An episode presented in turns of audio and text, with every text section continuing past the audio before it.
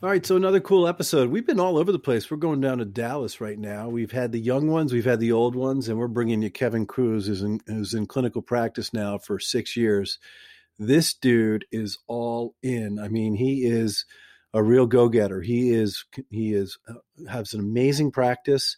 Not only does he have an amazing practice, but he, he can actually discuss exactly how he developed that practice so well that he wrote a book. Once again, the Fro has no book, but we're going to have to work on that. But the bottom line is, Dr. Hustle is his book, and it really talks about efficiency, uh, tracking outcomes, how you can have a great professional life as well as a great quality of life. So I think it's great wisdom uh, for young and old who are going to read that book. We also talk about medical device design, which he's been involved in as well, really developing his own rotator cuff uh, uh, tool, which I think is really cool. I'm hoping that he gets that across the finish line as well. Fun episode, great guy. I'm always amazed at how much people are doing. Even at six years into practice, he's on a great trajectory. Love the episode. You will too.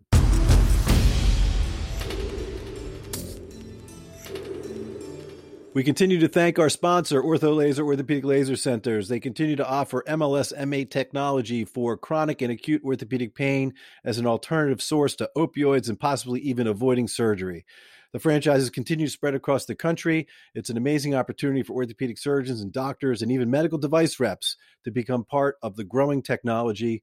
Ortho Laser Milwaukee and Ortho Laser Rochester just opened. We have another five in the queue. Come and join the Ortho Laser franchise family. Hashtag follow the fro.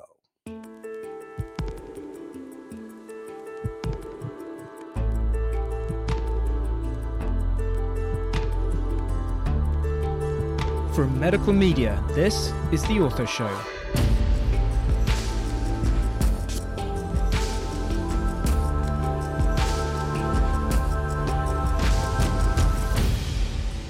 Hello, world. Dr. Scott Sigman, your favorite opioid sparing orthopedic surgeon, here for another episode of the Ortho Show podcast, where we bring you the best of the best in the orthopedic world.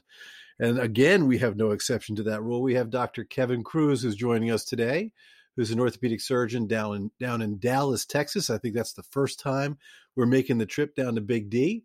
Uh, he's an upper extremity specialist, shoulder, elbow, and hand born and bred in Indiana, and we're going to talk about your football time at the Indiana University for sure. Did his residency down in uh, Greenville, South Carolina, at the Steadman Hawkins Clinic, fellowship at the University of Pittsburgh, where we've got some uh, friends there as well. And then I'm really excited to talk about the time you spent in France. As you know, I've done a little bit of that too with Gilles Walch. So, as well, it is a pleasure to have you on, Kev. How are you, man? I'm doing great. Thank you very much, Scott, for having me on. I think uh, you know you've got an awesome podcast. I've listened to a lot of your episodes and uh, flattered that you would that you would have someone like me on here, dude. No, man, you got some interesting stuff. I'm excited to talk to you. You know, we're we're really having a real good time with this thing. I got to tell you, we've got uh, our uh, exciting Pitch Pro episodes that are coming on too, which everybody uh, I want everybody to know about, which is sort of a Shark Tank thing that we're doing within uh, the orthopedic world with medical device and with pharma companies. We've already shot our first three. We're really excited about that. All right, so man, so listen, let's. I like you know we like to talk our stories, man. We want to hear about what you're all about, where you came from, how you did this whole orthopedic stuff. So, so you're born and bred in Indiana. Tell us about your life in Indiana. Yeah, so I grew up in Indianapolis, small suburb north of the city, Carmel, Indiana. Um, you know, my dad was an internal medicine doctor. That kind of got me interested in medicine, and um, yeah, just grew up playing sports and just messing around with friends and, you know, played basketball, but, you know, gravitated more towards football in high school and then ended up walking on and playing at Indiana University. And I lived in, you know, Indianapolis for 26 years of my life. And I actually, I always thought I was going to go back there and practice. I had um, a pretty good gig set up with, with a group there. When I was a resident in South Carolina, my wife's family actually ended up moving away to Denver. And when her family moved, it was kind of like, you know, I kind of got opened up to other possibilities, and so that's that's kind of how I ended up in Dallas. Is I, I she kind of turned me into a free bird, and she's like, you know, do we really have to go back there if my parents don't live there and my family's not there? And I'm like, all right, we can look at some other cities. And it's interesting. I trained with a bunch of guys in Greenville that lit uh, um, that that were UT Southwestern guys because there's kind of a connection between UT Southwestern and and Vail. So uh, yeah, ended up in Dallas. But no, I loved growing up in Indiana, man. I I have nothing but great things to say about it. And we're going back here in a couple weeks to go to the race. It's going to be a good time. Yeah, when's that? Memorial Day weekend? Is that when the race is? Oh, Memorial Day weekend. Yep. Yeah, yeah, that's awesome. So, dude, come on, you just like skip over this whole walking on playing for Indiana football. You were an all, all academic Big Ten. I mean, talk to. I mean, that must have been pretty crazy, huh? It was good, you know. I mean, it was funny because I was, you know, I was, I would say I was a slightly above high school football player. And if you look at me physically, when people say, "Oh, you played football in Indiana," I'm like, well, you know, I lost like 40 pounds when I stopped playing, but, uh, you know, I was a walk-on linebacker. I sent in my video. I had a couple of good games when I was a senior, so I got you know preferred walk on status. And then I came in, and and you know it was good. You know we were we were terrible, um, and I was you know an okay player on the team, but I th- I tell people you know that that experience shaped me so much as a human being because it taught me number one like you just go for it right like like you take a risk and you have all these guys that always say like oh I should walk on I should walk on and they don't want to do it because they're afraid they're going to fail and like by all means, you could look at my experience, and I was a failure because my main goal was to earn a scholarship. But I ended up jacking up my knee when I was a, a sophomore. Played one more year, and then it was just done. I had this bad kind of like condylation arthritis behind my kneecap, and so you know when it was all said and done, it's like man, you you put in all that time and energy, and we lost all these games, but all the relationships that I built, you know, with those people. I mean, I'm talking to a guy tomorrow, one of the guys I played with, about a medical device that that that I've got developing, you know, and I've stayed friends with a lot of those people and also just the life lessons that you learn about discipline and work ethic and time management and and all those things. Like I wouldn't change it for the world, man. Like it was it was really it was a great experience and it shaped me like as a human being dramatically. Uh and taught me a lot about just working hard and discipline and yeah. Yeah, no, that that team approach that you learn, you know, I, I played lacrosse at Tufts University and was recruited to play football, but then I took a look at the playbook and I looked at all the guys that were twice my size and I decided I'm only going to play one sport, try to go to medical school. But I mean, you're absolutely right. I mean, the things that you learn in the playing field in the locker room apply to everyday life as you move on as to how you that team approach of being able to solve problems and issues and working with people. Yeah, it's an invaluable experience, you know, for sure. So, all right. So then, uh, so where, what, where we got for medical school? Where do we go for medical school?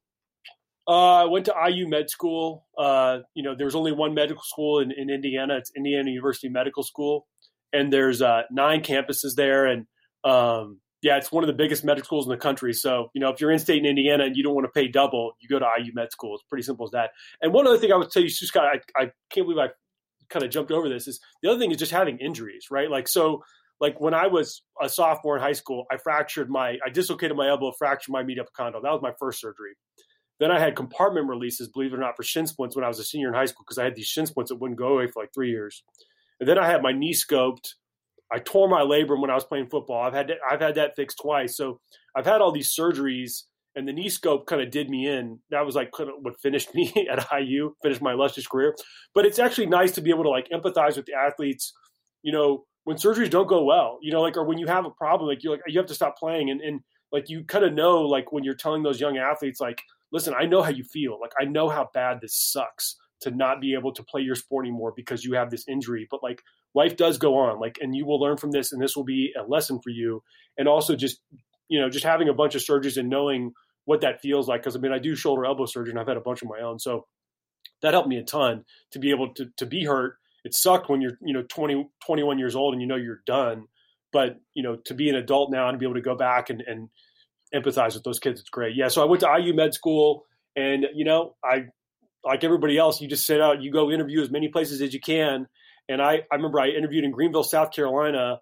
And I remember the old, the chairman there went to the Citadel and he recommended that I read this book from Pat Conroy. I, I, had already read a bunch of books by Pat Conroy anyway in high school, and it was called My Losing Season. And I went and read the book, and it's about a walk on at, this, at uh, I think it's the Citadel, and it's about his losing season as a walk on. And I was just like, it, it just struck me. And I, I remember I, I, sent him a long message and talked to him afterwards. Like, you know, I went and read that book and it really meant a lot to me. And he, and we just connected. And I just, for some reason, I just knew this, this chairman, this 75 year old man from South Carolina, and he and I had this link. And I just went home and I told my wife, and I was like, I don't know why, but I feel like I'm going to end up in Greenville, South Carolina. I don't know anything about South Carolina. And boom, that's where I ended up. And it was awesome. Yeah, that's a funny story for me too. I twisted my knee while at Tufts, and uh, So J.R. Richmond was the team doctor at Tufts University, as we all know. He's you know an iconic leader in sports medicine, one of my mentors. And so six years later, or whatever it was, I'm through medical school, or I'm applying for for residency, and I'm sitting at this big meeting with them all there at my interview. And J.R. Richmond looks at us and says to me, "Why should I take you into the residency?" I was, "Well, you scoped my knee six years ago. And You did really well. You might as well take me." And that was uh, sort of broke the ice and and from there, and there I was. I went to the Tufts program and did my orthopedic residency. So stories like that, you know, are not uncommon. It's the relationships that you build. Uh, it's it's those extra extra things that you do that really can set you apart and get you across the finish line. Getting into an orthopedic residency is difficult. We've had many guests, you know, describing that as well. So, you know, so you're in your residency down in, in South Carolina, which is beautiful, by the way. It's just great country. And, uh, and then you decide hand and upper extremity. So you go to to the University of Pittsburgh and you do your gig there. Who did you do your uh, your fellowship with? Who were the faculty?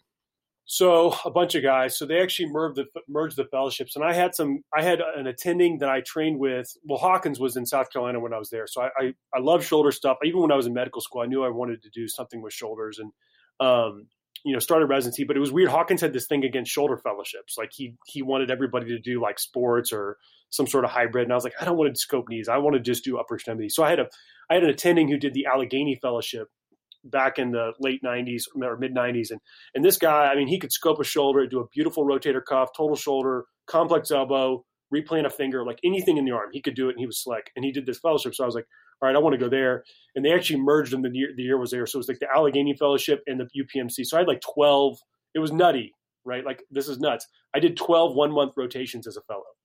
Wow. so, um, can you remember everybody's name? no, I remember I got to the end of the year and I was like, uh, I need to figure out how to do a carpal tunnel, how I'm going to do a carpal tunnel because every single month I've got to change. Up. So it was, but Mark Baratz was the head of it. Mark Baratz was the director, and so Mark's a big hand elbow guy. He he does a lot of the you know meetings up at AANA uh, at the OLC, and then Joe Imbriglia was the guy who started all the fellowships in Pittsburgh way back in the day. And Joe Imbriglia actually was like a he was a resident in Columbia when Dr. Neer was there, like in 1973. Um, he was the first hand surgeon in Pittsburgh, but he was an amazing guy. This guy, even at like 73, he would see like 60 or 70 people in a day, and we would get done at like three o'clock, and it just felt easy. Like he always would tell you, like Kevin, if it doesn't feel easy, something's wrong. You got to fix it. It should always just be easy. I'm like, all right, I like that.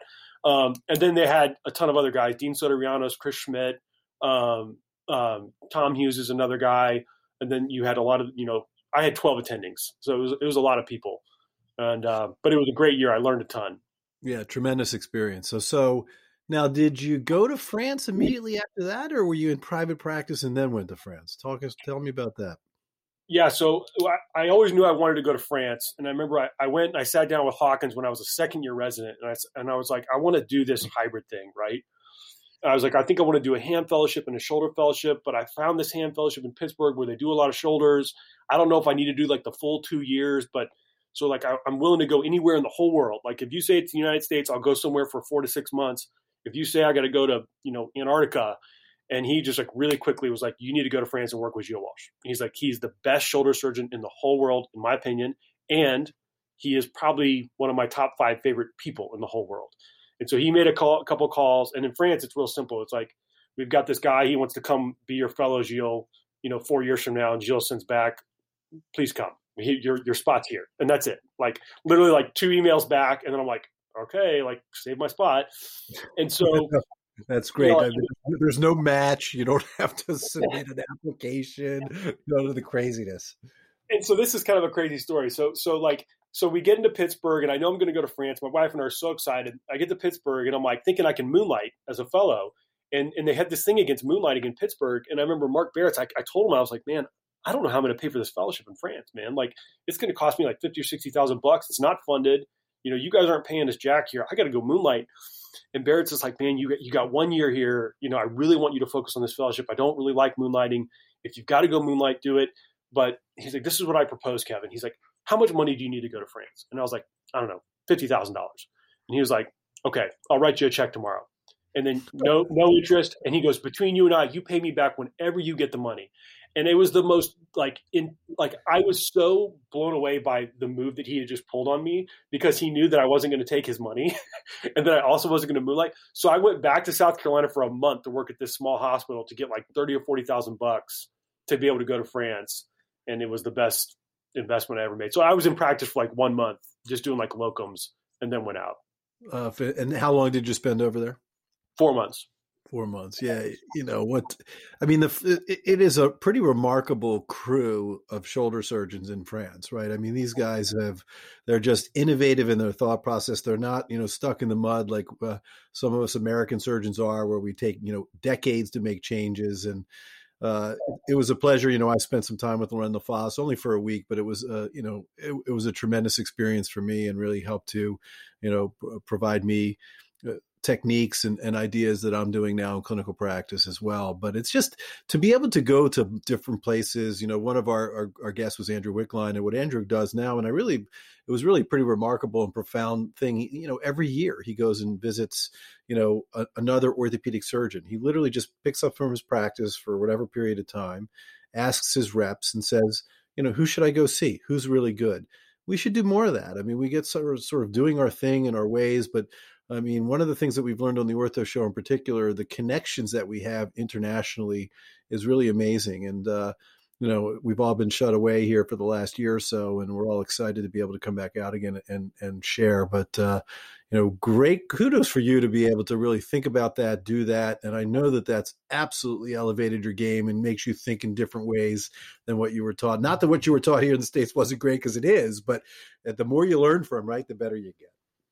Hundred percent, man. Like I, it's it it was it is by far the most the best investment of time and money that I've ever made in my whole life because it just shapes you so radically. Because I tell people it's just like a culture, you know. Like if you take a human being and you set them away somewhere else, just like food, language, everything, it evolves in a different angle, and then you go see it, and then you you you you all of a sudden you start thinking differently, and it totally breaks you down. Like what you thought was a certain way or you had to do things a certain way you realize there's a million ways to do this. And i think you don't you don't go there to be an automaton right? Like i don't i didn't go there to learn to do shoulders exactly like Gilles Walch did right? Now i still do a lot of things the way that he taught me but it almost taught me to have like just have an open mind right? Like be willing to change and evolve and grow because like dude you just did freaking you know 12 years of training.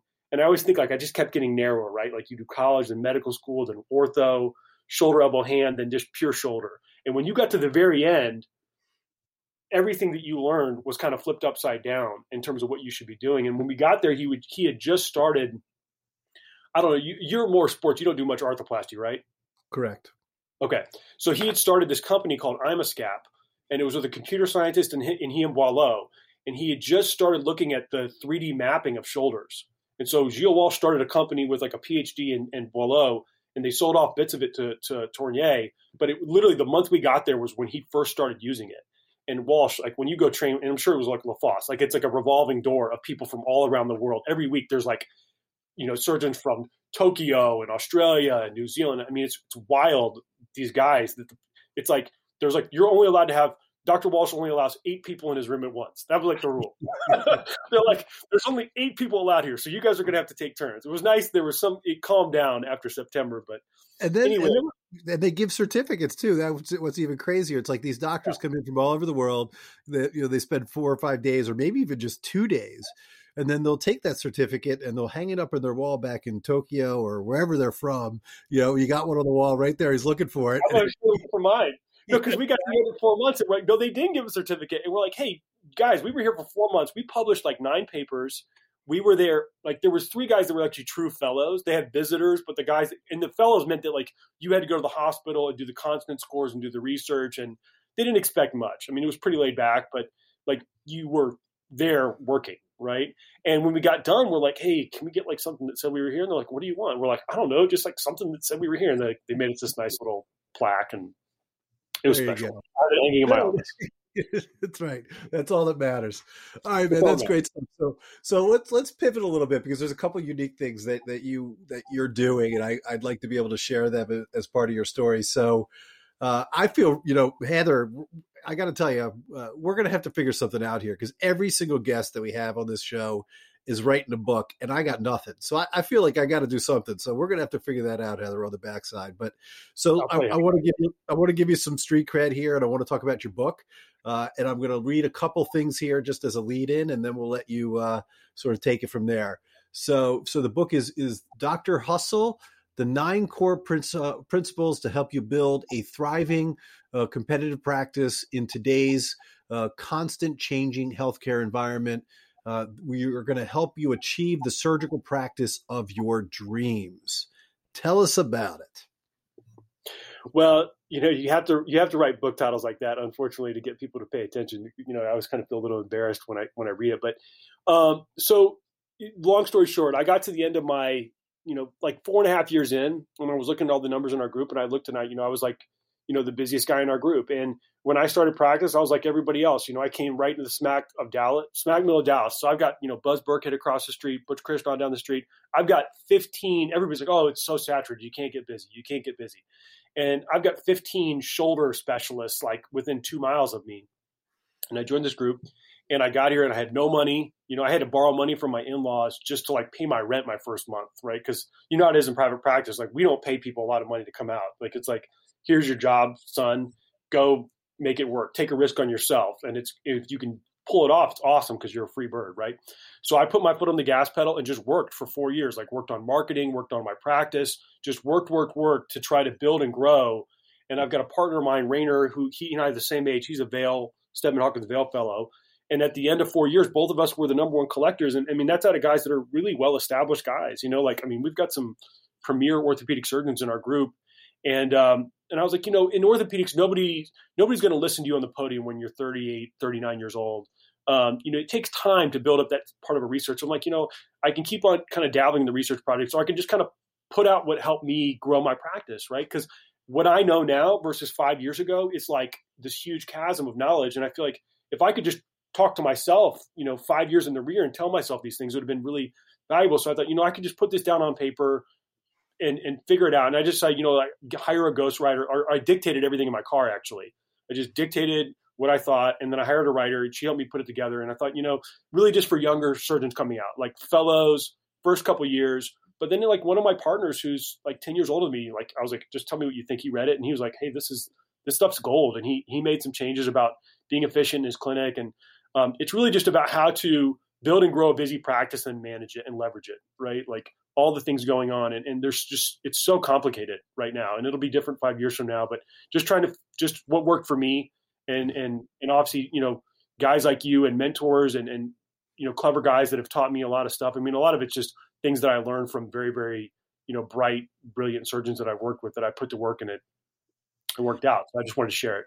No, and that's great. And, and, I mean, there's some things, you know, and I, I, think you made a very valuable point in that, you know, when you first assumed that you were writing this book, who was who was it going to be for? Are the young guys first coming out, but you know, the world is changing around us, right? With our with social media, the ability the ability to market yourself and, and develop a personal brand.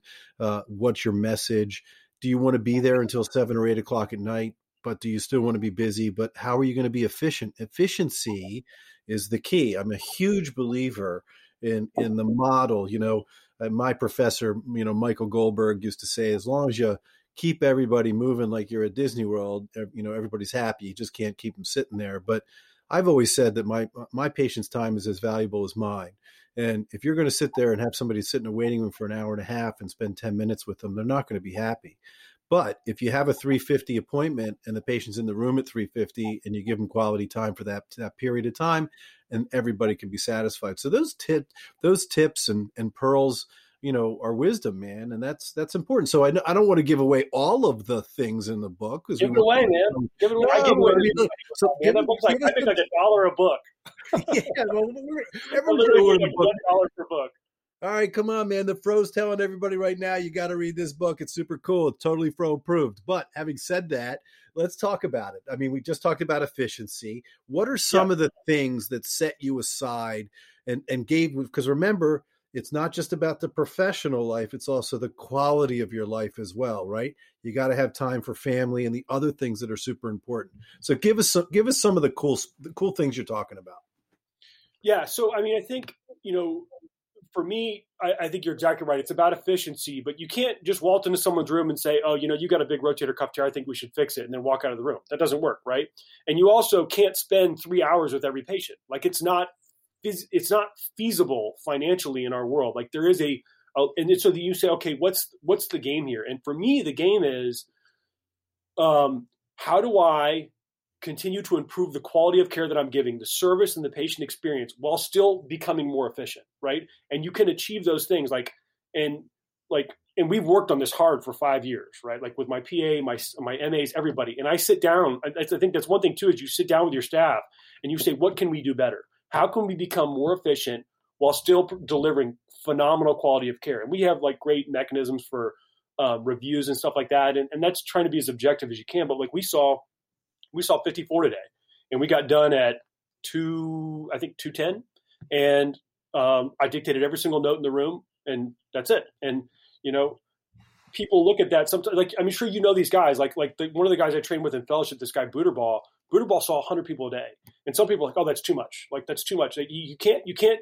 It's like well, you can't devote. You know, you cannot give quality care doing that, but he can. And if he couldn't, then why are there 100 people in his office? you know, I mean, like he's 62. Like, I mean, he's a good surgeon, and pe- people want that. So I think it's about removing all the riffraff and and removing all the extra stuff that you do in lost and wasted motion, and and being focused. Like, like for me, it's just you stay in the room. Like you I my MAs and PAs, nobody sees me in clinic because I'm literally in the room examining patients and talking to patients the whole time. And every single other little nonsensical thing that you don't need to be messing with is delegated to the staff, right? And they and they just have an efficient machine with communication, and it's just all about the patients. And I think you're exactly right, dude. Like if you have someone that's been waiting for an hour and a half, because that's what happens is you get behind, right? And then you're late, and so then you rush. But if the appointments are to the point and you, you're nice, you give them the time they need, you always let them tell their story. You always have to tell their story. You never interrupt them. And sometimes it's hard because it's like 10 minutes and you're like, okay, you got to hang now. But, but, uh, but, but you always let them tell their story, but then everything else can be really streamlined. So you're not messing around. Like I see like a lot of messing around with doctors in their office. And so you say, okay, then, and then it allows you to have a balanced life. Like you can have, you know, you, you can't do a lot of orthopedic surgery without seeing a certain volume of patients, right? Like you say, I want to do 10 surgeries a week. Well, then you got to see 100 patients. If you want to do 20, you got to see 200. And then you say, how can I make that efficient? So then you can go home and, you know, I pick up my kids from school and I feed, I take my kids to breakfast and then, you know, I play plenty of golf and do things like this. And so it allows you to have that balanced life while still being very productive. Like that's the key to it all. And for yeah. everybody, that formula. Yeah, no, you're right. But each one of us are different and we each run at our own pace you know one of the things that I, have always professed about my my practice is it's all about the patient experience i want the patient to be as comfortable as possible i want them to be back into action as soon as possible i don't, want them waiting in my room you know i want them i want them to be comfortable one of the things that i found was disheartening as we moved into electronic med- medical record was all the time in the FaceTime of the computer that we had to do with pressing buttons. So we've moved to a scribe, which is fantastic. So my scribe is in there holding the computer. I'm talking to the patient, looking to the patient in the in the eye. I dictate uh, my history and my discussion in front of the patient. So I say, "Look, I've listened to what you've had to say, and I and I dictate it back to them, and they're nodding their heads. They say he listened. That's great. And even though the the entire patient experience in the room may be seven or eight minutes, that's enough for them to be satisfied to know that we cared. Uh, so that's great advice. Absolutely. Now, one of the other things that you talk about, you, you, know, you mentioned the great reviews, and I think reviews are really important for people to know who you are. And we advise that you know you, you you encourage that sort of a behavior pattern from your patients if you can, especially you know the happy ones. But you also tracking outcomes. So talk to us about because I think that's important too, right? People need to know that what you're doing works and that people are happy. 100%. So I used SOS from the day I started. I think everybody should track that. And, and number one, the beautiful thing about tracking your outcomes is number one, like you get an objective measure for what you're doing. Like, and there's so many tools to do this, and it takes so little time as a surgeon right now. Like my scheduler, when she schedules a surgery, she puts them into the system, right? So I could literally do nothing, and all of it's already being tracked with ASES scores. Now I do go into the system and I update the surgeries, and the more data that you put in there, the more the more you can get out of it, right? But these databases, like for instance, Arthrex SOS, it is an insane gold mine of information, man. Like I don't feel like anybody really understands what that is, I think some people are like, oh wow, it's Arthrex, but whatever you want to do, there's OBERD, there's a million of them out there, and they're super easy to use. It's totally no brainer. So one of the other things, you know, uh, that that you're doing, and I know your own experience because you and I had a conversation about this offline, is is medical de- device design, and you know, yep. that, that is a that, it's a trying process. It's not easy to be able to come up. I mean, I can tell you, I've got two, you know I've got two patents, mom. I worked really hard. I did good, but those patents are never going to see the light of day. I mean, I did that with a major corporation. We did it together, and the timing wasn't right for them to be able to move on it. And so I think that uh, you just give us a couple minutes about maybe the process. You don't have to sort of give up everything, but tell a little, so, tell us a little bit about what your product is and, and the process of trying to make that commercialized so that it actually comes out and can be used. Yeah, so I, think it all starts with trying to solve a problem that you have. You know, like just like anything, you say, okay, I've got this this thing that I want to make better, or this problem that I want to solve, and then you go from there, and you start looking and seeing if there's any if, if there's anything out there, and then you like once you get deep into this space, you know, like once we get more narrow focused, you you you have a better idea of what's going on in the world when you go to all the meetings and you talk to all the people in industry and all that stuff. So um, for me, it really was simple. Like when I came out in practice, I use anchors and arthroscopic bone tunnels, right? And I want to be a value-based surgeon. That's why I use ultrasound. That's why I use bone tunnels a lot. That's why I do I do when I do hand surgery, I do wide awake local anesthetic with no anesthesia, all those things. Because to me, the future is lean, clean, and just removing riffraff from our system, right? It's like getting great outcomes, low cost, but but high efficiency, all that stuff. So so I love arthroscopic bone tunnels, and there's a reusable device by a guy. I'll give a shout out to Brett Sanders, um, who has an awesome device that's reusable. So you don't have to use anchors for rotator cuffs, which is beautiful. And so, but when I was doing, it, you have to tie knots, right? And so I like the the knotless repairs that are like kind of the you know the the the the fad or the things that have been going on in the last five to ten years because it's just slicker and faster. And and so I'm sitting there tying these knots. And when you get a big cuff repair, like I've done four tunnel repairs before with four or five pieces of suture through each one. So I'm tying 20 knots, right? And you can that takes a long time, right? Even if you're a fast knot tire. So I'm like, man, I really wish that there's just a way for me to um, link these sutures together, right? And then when I do my my sutures on the on the medial, I like all suture anchors, right? Like because I, I, like the small footprint. They work great. There's good good good outcome data on them now.